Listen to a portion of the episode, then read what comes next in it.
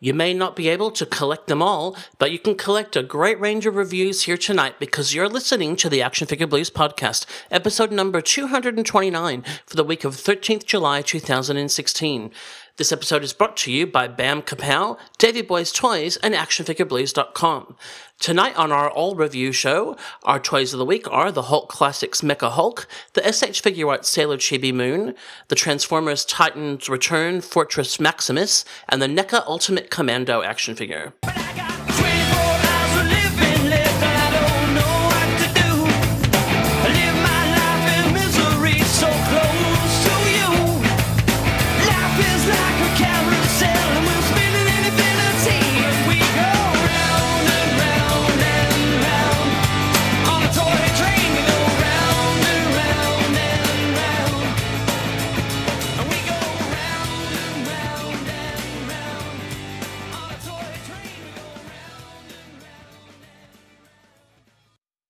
Everybody, Scotty here.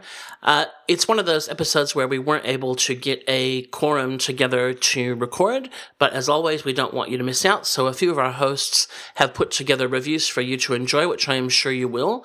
Um, before we start that, we're going to open this episode with the correct name that file. If you listen to episode 228, we had a uh, editor's brain fart there and inserted uh, an old name that. And thank you to those that pointed that out. So we're going to start this episode with the correct name that file that should have been in episode 228. And then after that, we're going to hand over to Justin for our first of the four reviews for this episode. And I'll catch up with you at the end.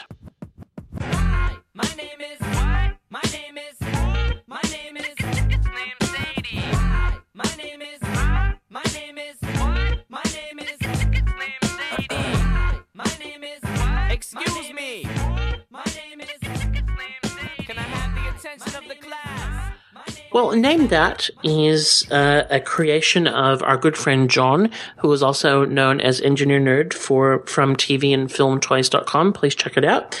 And every week, John has a uh, some sort of guessing game for us to play. And John, over to you for this one. Yeah, I mixed this one up a little bit, and uh, this one came from a Toy Fair top 10 hottest action figures list. And it was something like this. Let's just say this, at his best, he had what could be kindly referred to as a fake good face for radio. So it seems somewhat redundant that someone actually took the time to melt half his face and make him more of an Uggo. Uggo. Uggo. Wow.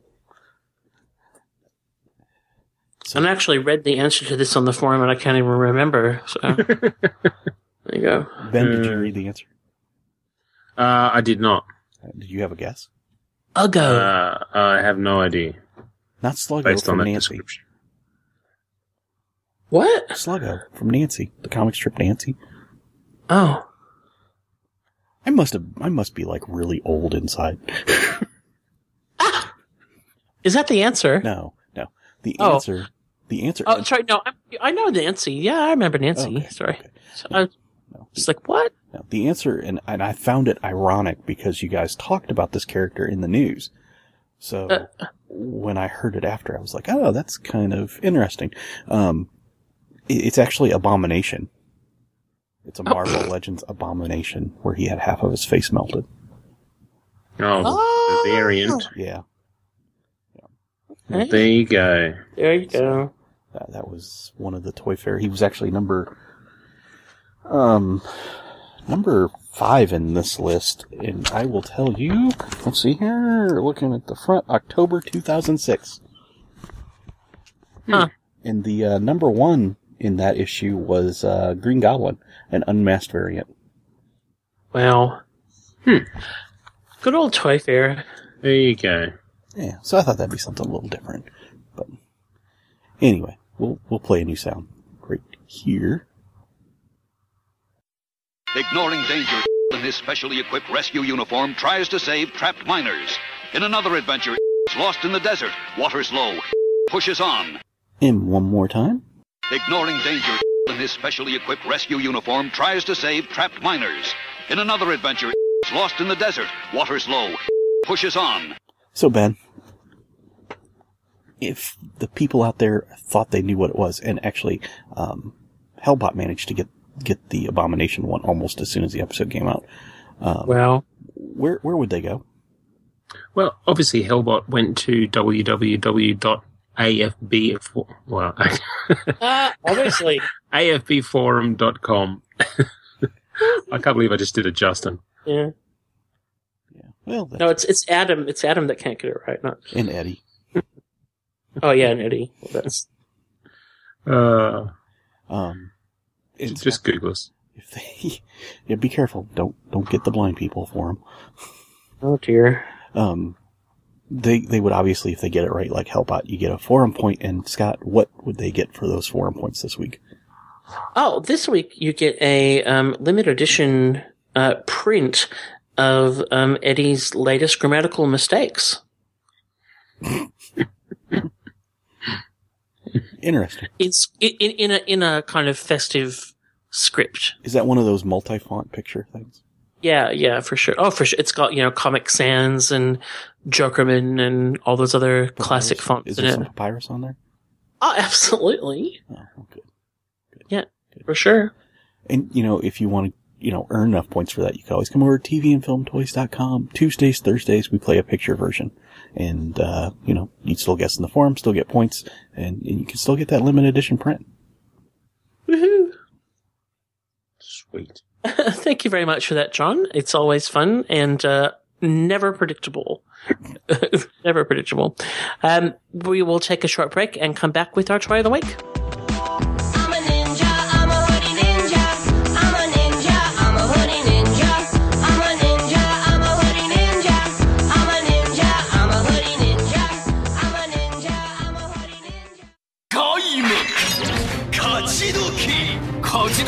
シードで変身。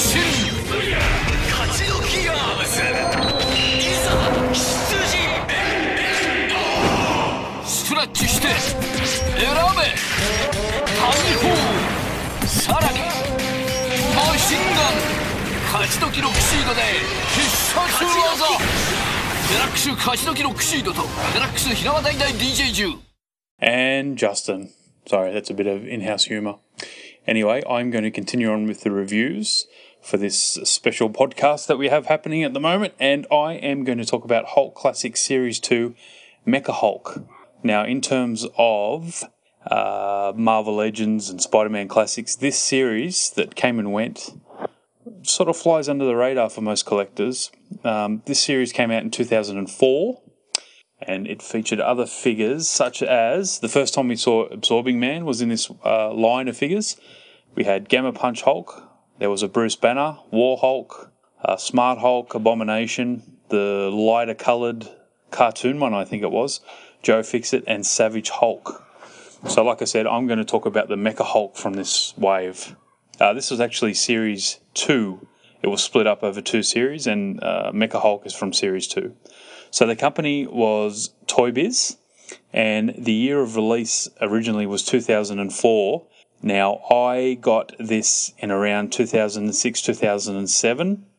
Just as collectors were saying to look back at this this line of figures, is when I purchased it. And I got in a job lot with Smart Hulk and Joe Fixit for sixty dollars. So that's when I obtained it, and that's how much it cost. So you could say it cost me twenty dollars back then. Since then, eBay pricing now you can find him anywhere from a hundred plus dollars, and he comes up from time to time, mostly carded, some loose but carded, about a hundred to one hundred and fifty dollars.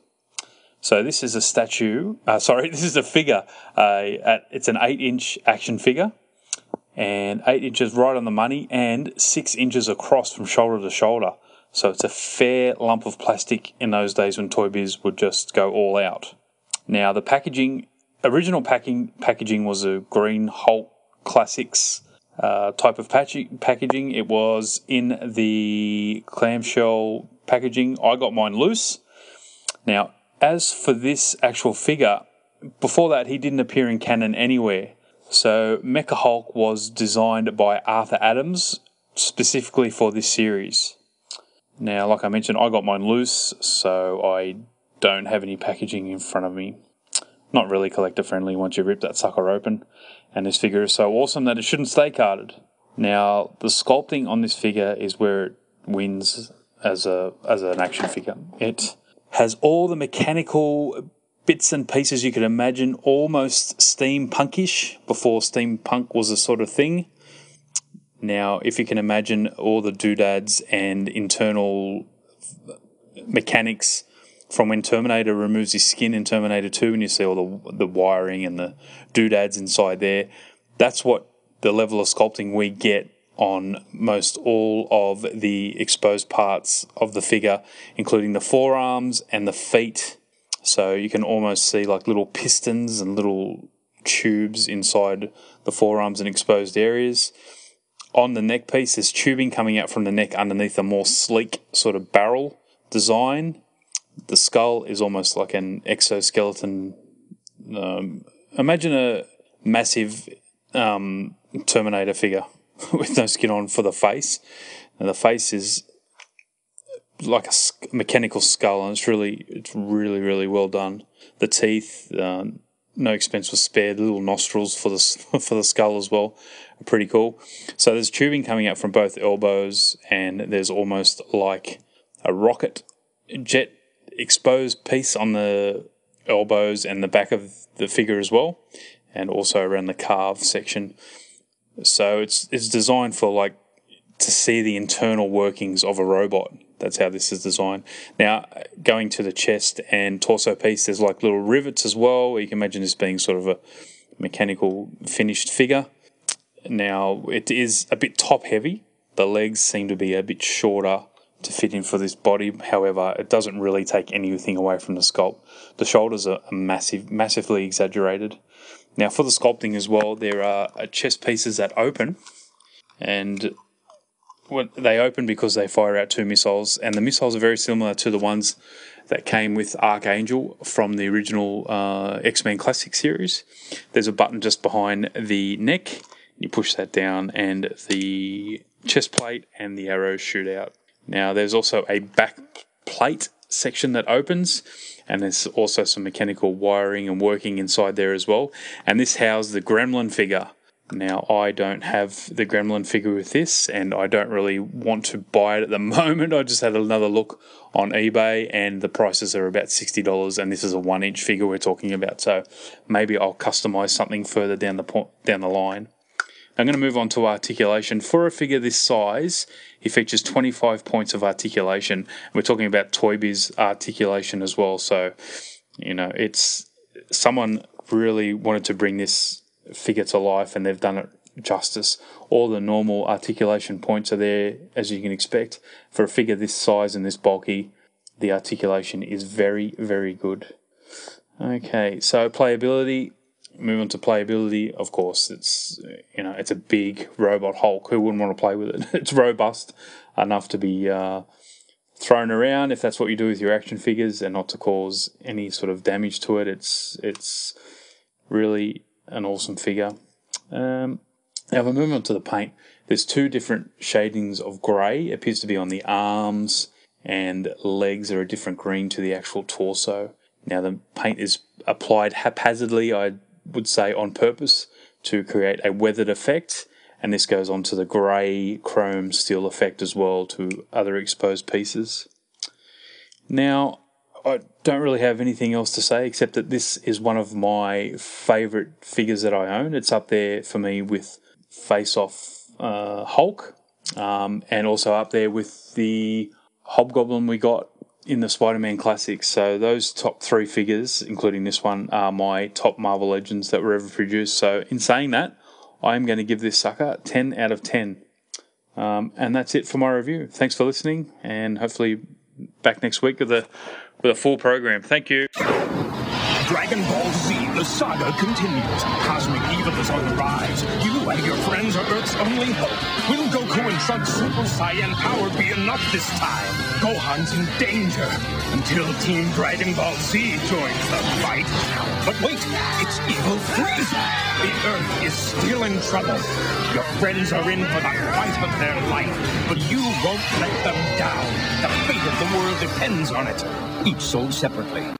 Well, welcome back, and this is Adam. I'm talking to you tonight about the wonderful SH Figuarts Sailor Chibi Moon.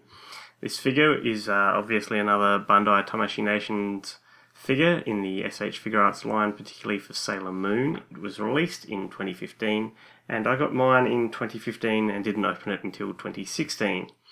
For those of you that are not uh, particularly literate with Sailor Moon, Sailor Chibi is essentially the future daughter of uh, Sailor Moon and Tuxedo Mask. This is uh, clearly old spoilers. Um, she comes uh, comes into being through some truly bizarre circumstances involving time stopping and uh, death and crazy um, silver crystal garbage. So don't worry too much about exactly how that happens. Um, so Sailor Chibi is um, essentially, you know, she's what I think about seven or eight or something. So she's about half the height of Sailor Moon. Um, her entire um, outfit is pink themed. So her skirt, boots, gloves are pink. Her hair is pink. Um, I assume that's natural. Who can tell? And go figure how you come out with naturally pink hair. But sure, why not? Um, she has massive, massive. Um, I don't know what you call those. Um, they're they're big kind of barrettes um, in her hair, and um, you know she she rocks her look as she does. Now it's a very interesting figure um, in terms of the size and shape of this. It clearly looks like a standard Sailor Moon type um, outfit. However, being half the size, I kind of think they may have just scaled down the whole buck. Uh, complain about that? Not really. Um, I just think it's interesting. I don't think it's got a lot of um, reuse. And uh, considering that for $38 you got Super Sailor Moon, and for $35 US you got um, Sailor Chibi Moon, I think that probably backs it up that it's not a lot of reuse. So, um, talking about the figure itself, you know, there's uh, some solid paint jobs there. I don't have any slop or anything like that on mine. Um, the colours are all fairly basic. The hair has a little bit of um, variation in colour. Uh, you know, the, the standard articulation points are there in terms of ankles, knees, hips, wrists, elbows, shoulders. Um, there's also the the upper torso rotation. There's the head being articulated. Uh, both of her, um, they're not really pigtails. I'm not sure what to call that, but but you know, big pom pommy hair bits out the side. They're both um, articulated. She does a, a very good job. Uh, she can do the Elaine Benes stance, which is obviously important for those that care about Elaine Benes dancing. Um, and she comes with a whole ton of extras. So she has the obligatory um, swap out portraits. She has the portrait that's affixed when you get her, which is kind of the, the placid face. She has a happy smiling face. She has angry open mouth action face and stern angry face scowl face. She has her own cutie moonrod. Um, I believe this is somehow related to Sailor Moon's Cutie Moonrod, but it's her own individual version. There's um, a separate set of bangs that you can put on her hair, so she's got the, the little foofy clips in her bangs. Um, this is on top of having barrettes for her ponytails. Go figure, she clearly likes hair accessories. Um, she has a whole range of swap out hands. So there's, you know, the, the default kind of almost kung fu grip hands. There's the numerous um, different Sailor Chibi slash Sailor Moon type casting hands, magic spell slash move casting hands. She's got um, hands for holding the cutie moon rod. She's got punchy fists and she's got um, open palm hands. So you've got a selection of them there. They don't all come on a, uh, a totem pole, which you know, having had totem pole for some of the Sailor Moon hands, I find it disturbing that it's not consistently used. I also think that it's the best possible way to keep track of all your your alternate hands, which um, for Figuarts you invariably need. Uh, she also comes with her personalised Sailor Moon figure stand, uh, which is not unexpected. Um, yeah, so you know, there's a solid range of uh, accessories there, um, and it's a, a solid little figure, but it's not particularly exciting, right? It's it's basically bog standard. Yes, I have a Sailor Chibi now, and I can stand it in the the Sailor Moon collection, and that's all fine. I guess um, the other thing that that's interesting with this figure is, and it fits the portrayal in, in manga and anime, which is that she seems to have a full size Sailor Moon um, head. So she does look a little bit super deformo in terms of um, the head versus body size. Um, I guess it would also mean that if you were interested in trying to make an adult sized Sailor Chibi, you could just pull her head off, plop it on one of the other Sailor Scouts, or, or buy another cheap Sailor Scout, do a repaint, um, and there you go. So that's interesting too. Um, you know, the box is is your standard Figuarts box with a window, so it's got the the character on the front, it's got the posing suggestions on the back, it's got the the tray um, being the way that the Sailor Moon tray is normally done. It's got a separate tray that has faces and hands in it, which is obviously sealed with its own lid, as well as the lid on top of both trays. So you know, it's not really exciting there either. Um, in terms of posability, it's pretty good. Um, it's probably the best of the Sailor Scouts in terms of the Sailor Moon figures, in that because she's so short, it's actually a little bit easy to balance her on the high heels um, and the narrow ankles that she's got. That's been a consistent problem throughout most of the Sailor Moon ones. Um, it's a little bit easier with Sailor Chibi. You know, she can still pull off all the, the poses that you'd hope that she can pull off, so you can have her and Sailor Moon both doing uh, mirror poses of each other.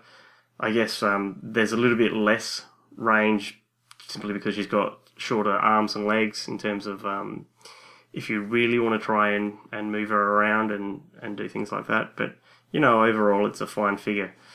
In terms of an overall score, you know, $35. Um, yes, it's a new bark. Yes, it's it's um, a figure that if you want to have a full set of Sailor Moon Sailor Scouts, you've got to have. Uh, is it really $35 worth compared to 34 or sorry, $38 whatever it was compared to the the Sailor Moon? Yeah, probably not. Probably not. Um, again, there's nothing wrong with it. It's just not an inspired figure.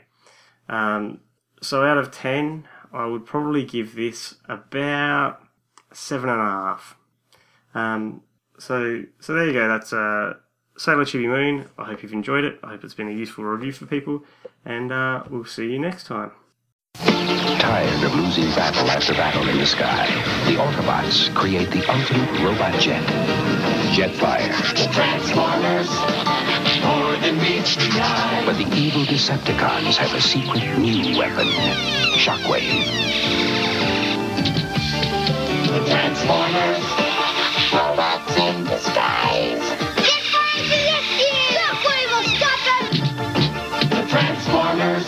Hasbro. Hey guys, it's Eddie here with my segment for Toy of the Week for this episode. Uh, and I have a big one for you. So I am looking at the Transformers Titans Return Fortress Maximus. And this guy lives up to his name of Maximus. For those of you who may not know the G1 version, uh, he is one of the biggest Transformers made. Uh, there's a bit of debate going on whether this actual figure is the biggest Transformer or if it's the Metroplex that came out a couple of years ago. Metroplex is a little bit of height, uh, thanks to his antennas though, but doesn't take anything away from him. He is huge. He's just a bit shy, uh, of a meter. Uh, so this guy was released by Hasbro this year, 2016, and it's part of their Titans Return line, which, uh, for those of you who remember G1 Transformers, uh, it's kind of an update of the Headmaster's gimmick. So you can remove the heads off the Transformers, and the heads actually transform into little robots. And in this version, you can swap those heads around onto different Transformer bodies.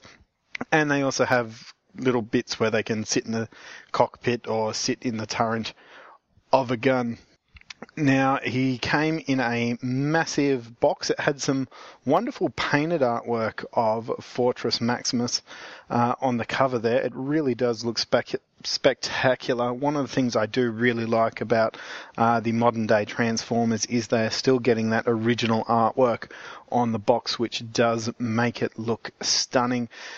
Uh, being a box, you might assume it's going to be collector friendly. It's not overly. Once you open it up, uh, does kind of look like a guy packed away in a coffin, and one of his arms is removed to fit him in the box.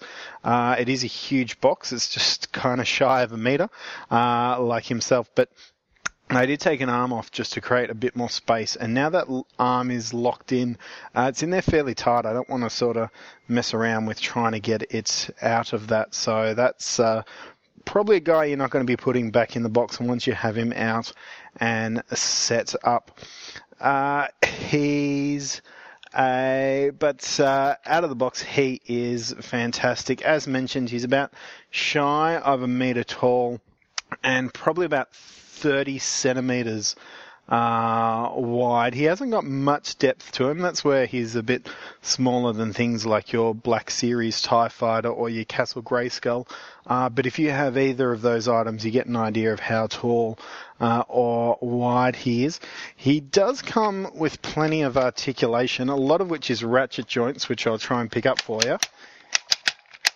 If You can hear that coming through. So that's his elbow joints there, or you have his waist joints, and that's his knee joints coming through. So uh, definite need of ratchet joints in order to hold on and lock on uh, with this guy. Otherwise, he would be falling over quite constantly. He does have a di- couple of different trans uh, formations to him. So articulation wise, he does have a lot of moving bits and bob on him. I'm even actually finding a few little trap doors and things. So there's a section uh, on his left shoulder where a turret uh, can fold out and come down, and there's even a side section in his right arm that opens up, and you could stall a small vehicle or figure uh, in there. So he's got lots of moving pieces. I'm not going to count them all. I normally know we normally do a bit of a articulation count, but uh, I might leave it on this guy since he does have so much. But You've got his basic robot mode. He also transforms into a moving battle character, kind of like a tank version of the helicarrier. And you also can turn him into his city mode, which is sort of like a big play set uh, fortress. Hence the name Fortress Maximus. Uh, I do quite like this because with the Titan's Return gimmick, you're getting a lot of tiny robots that are basically an inch high, uh, that are articulated that form the heads, and he's got lots of little peg joints on him where you can stand these littler uh, Cybertronians uh, to run around, and he basically becomes a massive playset for these little inch figures. And the other, uh, still larger Transformers, but smaller scale than this guy, are the leader class also form city attachments that you can connect onto Fortress Maximus here and build your own Cybertronian city. And having these little uh, Cybertronian guys running around that does look pretty neat and cool. Paint wise, he's fairly basic. He does not have uh, almost any paint on him. He's got a couple of little silver splotches or black markings uh, for gears or uh, tire parts, but for the most part, his parts are unpainted. They're just the color plastic that it was molded into. He is a massive sticker job though, so he does come with over 50 stick- stickers to apply. And being a guy who is so big, you think it might be some large stickers, and no, uh, some of these stickers are absolutely tiny. I had to use a X-Acto knife, the tiny edge of the blade, to hold on to some of these just to attach them on and put them in the right spot. I was quite proud of the work I did. I'm normally quite terrible at this, but this one uh, I got most of them right. There are a couple of ones that are slightly off, and they're going to bug me for the rest of the time that I own this figure. But uh, as part of the joys of applying stickers uh, to a figure. But for his main gimmick, which is his headmaster section, his head does come off. Uh, it, as you attach it in, he will speak to you, and there is a button on his chest when the head is in that will talk.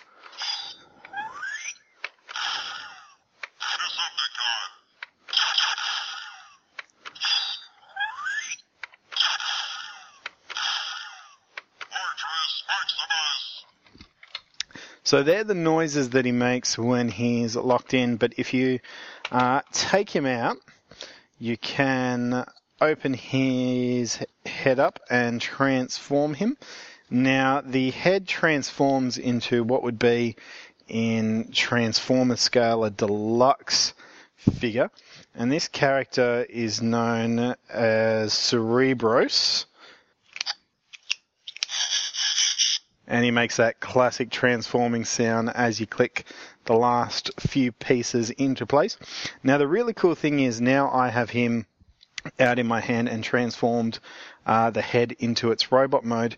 If you click the same sounds button that you were clicking when his head was down in Fortress Maximus mode, it's now changed the audio for it.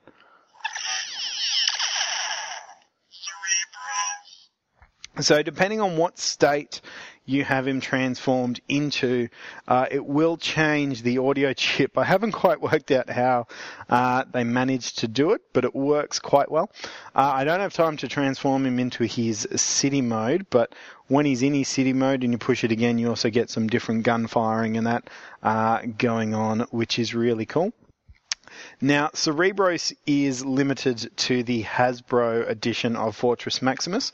There is a Japanese Takara version coming out, and he comes with a different head sculpt, which technically makes it a different character called Fortress from the Japanese cartoon, and he has an open mouth plate, whereas Cerebros here has a closed mouth plate similar to that worn by Optimus Prime.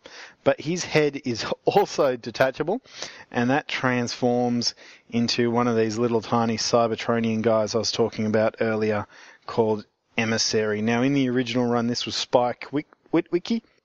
Uh, but they've changed it into Emissary here, who, if you know your Transformers lore, uh, was a big key part in getting them to transform into organic uh, matter, which led to the Beast Wars. Uh, so there's a bit of a bridge gap for my favourite Transformers series. Them back in there. Sorry, just put the head back in and couldn't help but make the noise. Uh, he's a fantastic figure.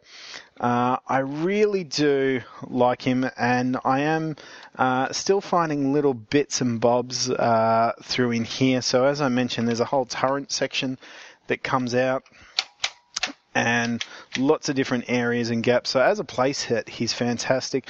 The actual bulk of the body is a heavy remold of the Metroplex figure that came out a couple of years ago.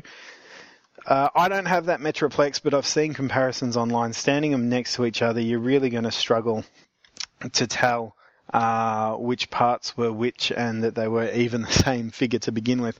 Uh, but there is the base of the mold there when you look closely. Having a look at this mold though, I would be shocked if in the next year uh, they didn't remold this uh, so you could have a villain for him and they do Scorponok out of this mold. It does seem very similar, particularly in the leg section. Uh, definitely getting a Scorponok vibe. Now, I haven't mentioned any weapons. One I have technically doesn't come with any weapons.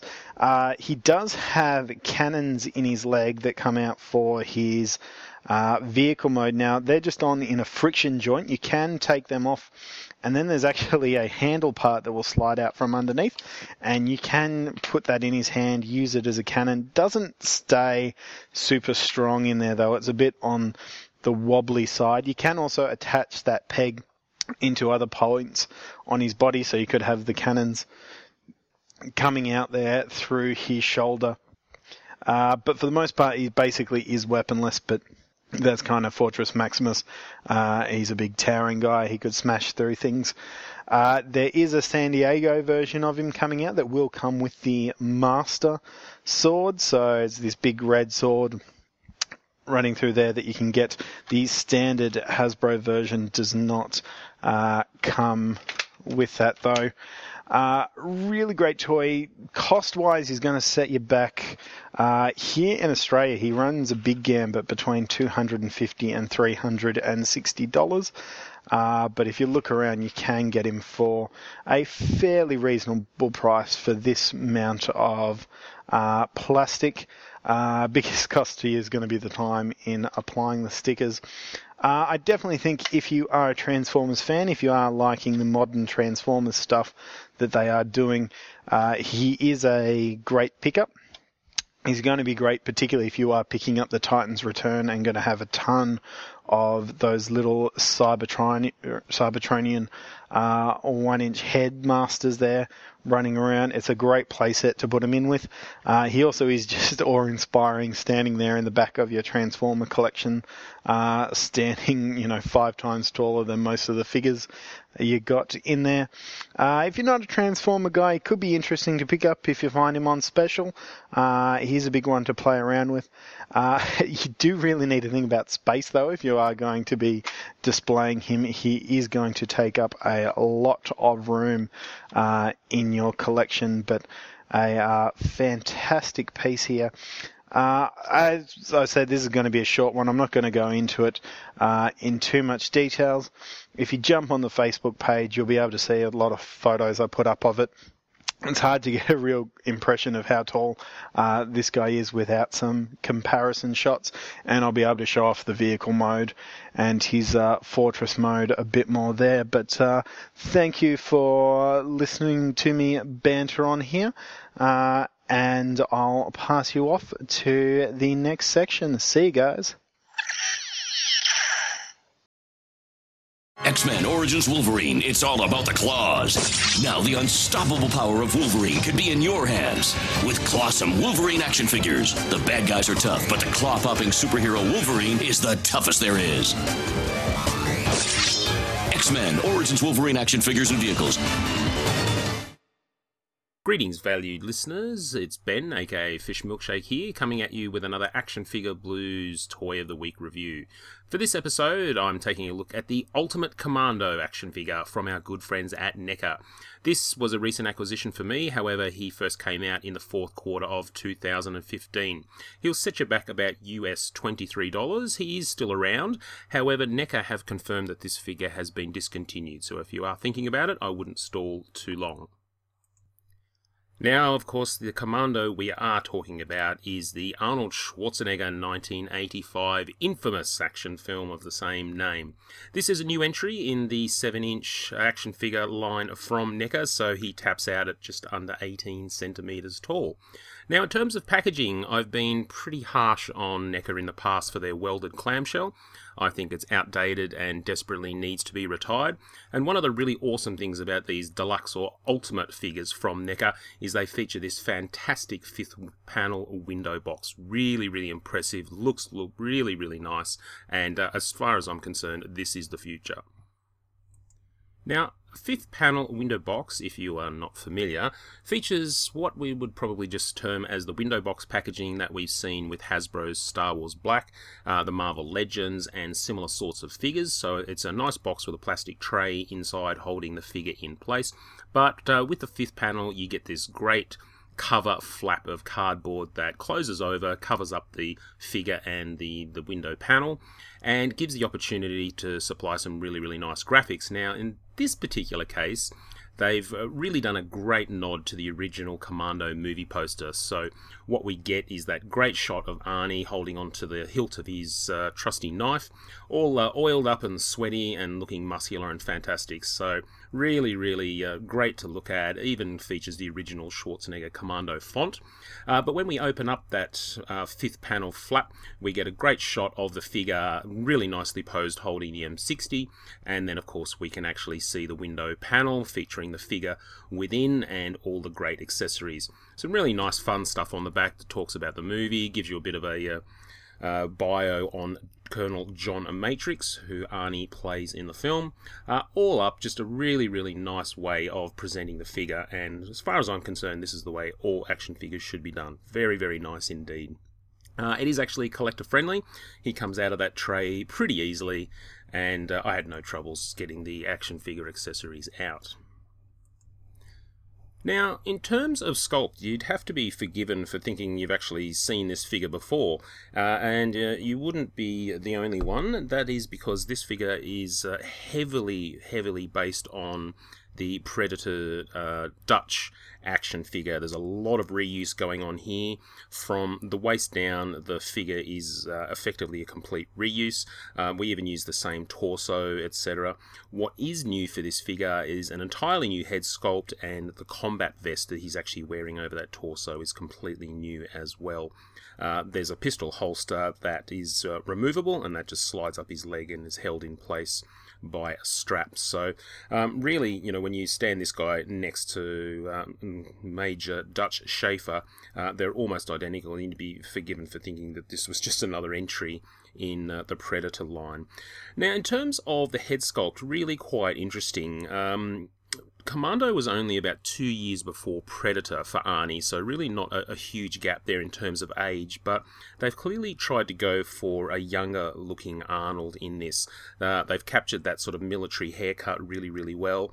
And when you actually look at this, you can tell straight away that it's Arnold. It does look like a, a younger Arnold Schwarzenegger, uh, and there's just no doubt about it, it does look like Arnold. However, when I actually held him up against my Dutch Schaefer Predator figure, I was just struck by the, the real difference in the facial features.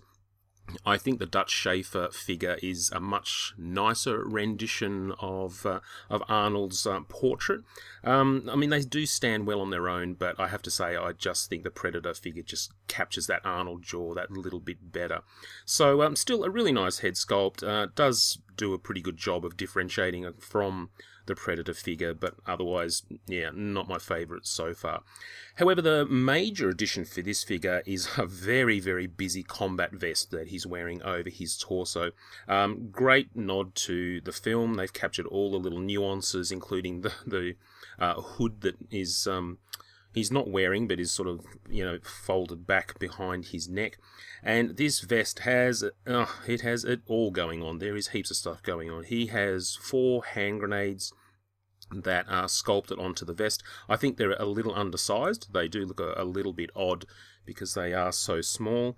Uh, he's got numerous 12 gauge shotgun cartridges on uh, his right sort of abdominal area. There's a whole bunch of magazine pouches that uh, don't actually open that are going on. And he has uh, right down the center where the zip is, he has a sheath for his knife. Uh, that is actually uh, a separate piece, the knife, and it actually slides into the sheath quite nicely. On the back, we've even got more stuff going on with a couple of extra knives that are in uh, sheaths on his back, but they are permanently uh, affixed and you can't remove them. So, really, really nice sculpt, a lot of detail. You can really see all the little seams and zips and all that kind of stuff, and the buttons uh, on the pouches and whatnot. Really, really quite busy looking, and because there's uh, a bit of colour going on, it's quite different from the uh, the Predator figure. So, in terms of, of sculpt, really all I can com- uh, comment on is the head sculpt and the vest, both of which are actually pretty good. Uh, you know, and I think you know NECA do a really good job of capturing the spirit of uh, of these sort of um, Hollywood licenses. Now, in terms of paint, um, yeah, this is an interesting one. I'm I'm in two minds about casting action figures in flesh coloured plastic, and that's what we've got going on here. We've got uh, the torso cast in a flesh coloured plastic which I think is really good because you, if you are actually someone who poses your action figures, you're not going to have to worry about getting paint rub in the joints and things like that. Uh, I talked a little bit about that in the Mythic Legions review last week. Uh, this guy, you can move around those really tight elbow joints and wrist joints without any fear whatsoever of uh, paint rub. However, the trade off for that is you've got this almost unnatural feel about the colour Um, it's it's very glossy, it's very shiny, it's very plasticky looking. Uh, there hasn't been any sort of real attempt at a wash to give it a, a I guess, a, a more toned down feel. Um, what they have tried to do is mimic the uh, grease paint markings that Arnie has in the film, particularly on his face and arms, uh, and they've done that with kind of a a dark brown black wash, which. Um, yeah, look, it, the way it's applied, it's not particularly well done. It actually looks like it's been slapped on with a paintbrush, which is a bit disappointing. Uh, a lot of the other paint is fairly straightforward. There's almost nothing on his waist down, so his pants are cast in green. There's no highlights whatsoever, so that can look a, a little bit odd because there should be a little bit of dirt or something going on. Same could be said for the boots. We've just got sort of the black plastic. There's a bit of a, a grey dry brush over the top just to sort of give them some definition, but not a whole lot. Where the paint really stands out on this figure is in all the details on his vest. The shotgun cartridges have the red and gold uh, painted on. The ammo pouches have a camouflage pattern painted on, and there's a few highlights on things like the knife with the hilt having the uh, the silver and, and green, etc. The hair is pretty straightforward. We've got a couple of different shades of brown, giving it some definition, and uh, the eyes are pretty well applied. Actually, I don't have any kind of googly eyes going on here, so.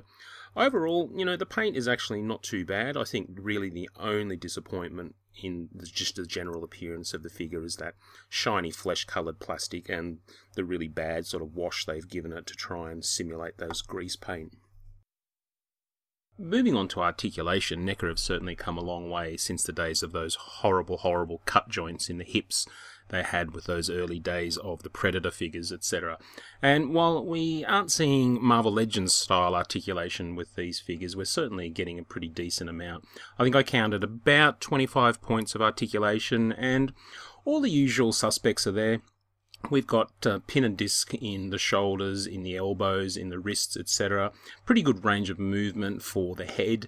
Uh, what is unusual is there is a, a waist articulation point. I'm not sure whether it's a, a ball joint, but with the vest uh, being as busy as it is, it's really hindering that articulation. And I think with some effort, the vest could probably come off if you wanted to do that. Um, that would require cutting a couple of small straps that go underneath uh, and around his thighs. Uh, and you could get to that articulation, but it kind of defeats the purpose, I think. So nice that the articulation is there in the, in the waist, but you're not going to be using it for much at all. Rest of the articulation is probably what you'd expect for NECA. We've got single jointed elbows, single jointed knees. Fantastically, we get ankle rockers. As I've said before, these should be mandatory on every action figure. Uh, that means that stability is not an issue with this figure at all. He stands perfectly well uh, and he's balanced quite nicely. Disappointing for me in terms of the articulation is this elbow joint. So, in terms of swiveling the arms of the action figure out uh, horizontally, instead of having a cut at the bicep, as you'd normally expect with a Marvel Legends type figure, that uh, horrible joint in the elbow that switches left and right. So, it means that if you're rotating the forearm out to the left or to the right, the bicep stays where it is. So, if you actually take that arm out too far, it begins to actually look quite awkward for the figure. So a little bit disappointing there, but also, I guess NECA are trying to maintain some aesthetics for their figures, and uh, most of the articulation is is quite well hidden. It blends into the figure quite nicely. So, yeah, kind of a bit on the fence in terms of articulation. But uh, anyway, moving on to one of my favourite parts, and that has to be the accessories. This guy comes kitted out. Now, this is an ultimate figure, uh, and we are known for getting lots of extra goodies with the uh, ultimate figures from NECA. And old John Matrix comes uh, kitted out completely. He has the, the trusty M60, the short barreled modified M60 he uses in the film. He has the M78 assault rifle with the, the curved magazine, etc. But uh, what was really cool is he comes with the M202 missile launcher, that four round, square, boxed uh, missile launcher we see in the film. I'll talk a bit more about that in a sec. Uh, but we also get the Desert Eagle pistol and a combat knife. So, pretty good stuff. The Desert Eagle and the knife are actually functional. The Desert Eagle slots into the holster on his thigh quite nicely. I was quite impressed at how snug it is. Fits into his hand uh, quite nicely too. However, the knife is where there's a bit of disappointment. It looks good and uh, it slips into the sheath on his chest on that combat vest uh, quite easily. So, uh, as I said, it's functional. However, the right hand on this figure is set in a pistol grip with a trigger finger type of sculpt, and therefore he can't hold the knife at all. The left hand is sculpted to basically support the weight of the, the weapons that he uses. So, really, none of the hands are actually useful in holding that knife. So, it's nice that it slips out in and out of the sheath, but you're really not going to do anything when it's out of the sheath. So, a little disappointing. Now, coming back to the M202 missile launcher, this is where the fun is really, really uh, well worth getting this guy out of the box because not only does he come with two separate missiles that you can actually attach to the front of the missile launcher to look like they're coming out of the tubes, but you do get an extra attachment that goes onto the back of the missile, which then plugs into the front of the missile launcher that actually gives the impression that it's being fired. So it's that simulated kind of flame uh, emission effect that looks like it's blasting out. So that's actually really good fun. Looks really good. And the handle on the missile launcher is um, a little bit iffy. It takes a bit of work to really get it looking quite good. But um, look, I suspect if you're picking up this figure, you know who Colonel John Matrix is, and you've probably already got it in your head exactly how you want to pose him with which weapon. But the good thing about this many accessories is you've just got so many choices. So a lot of fun, uh, a good harken back to the 80s, harken if that's a word. Um, I really enjoyed looking at this figure. A few things that are a little disappointing, but certainly the play factor is really good. I'm really enjoying these NECA Ultimate figures, uh, and I'm looking forward to the next few that they do. So, with that, I think I'm going to round this out by giving this guy 8 out of 10 dollars. Thanks for listening, and I'll catch you next time.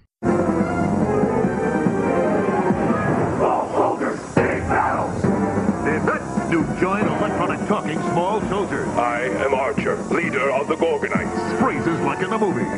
for battle. And giant electronic talking chip. Major Chip Hazard reporting. The ultimate in hand-to-hand combat. Commandos, attack! Chip's armed to the teeth, but Archer cuts him down to size. Small soldiers, big battles. New giant electronic talking Archer and Chip, each sold separately. Well, thanks very much to Justin, Adam, Eddie, and Ben for those great reviews. We will be back next week with the full show. If you would like to give us any feedback on this, please email us at podcast at actionfigureblues.com. You can um, post on our Facebook page. You can tweet at us at AFBlues. On Instagram, we are Action Figure Blues, and you might have noticed that we have picked up and started really using that account again, and that is thanks to Eddie, Justin, and then also one of our listeners, Luke, who volunteered to um, do some administration of the account for us. So if you see post sign Luke, that's who it is, and we really appreciate um, him getting involved. And with that, with that, I'm going to say goodbye, good luck, and we'll see you next week. The Action Figure Blues podcast can be found on iTunes and Stitcher Radio and can be downloaded direct from actionfigureblues.com. Wherever you listen, please take a moment to leave a positive rating and review to help others find our show. We also have an active fan forum at afbforum.com where you can join with all the hosts of the podcast and many other collectors to discuss news, reviews, old lines, and trade and sell in a safe community. Please join us there. While you're at actionfigureblues.com, don't forget to check out our sponsors like Mike's Comics and Stuff, the Pop Culture Superstore, Bam Kapow, and Davy Boy's Toys. You can find us on Twitter at AFBlues, on Instagram at Action Figure Blues, and on Facebook at facebook.com forward slash Action Figure Blues. Thanks for listening.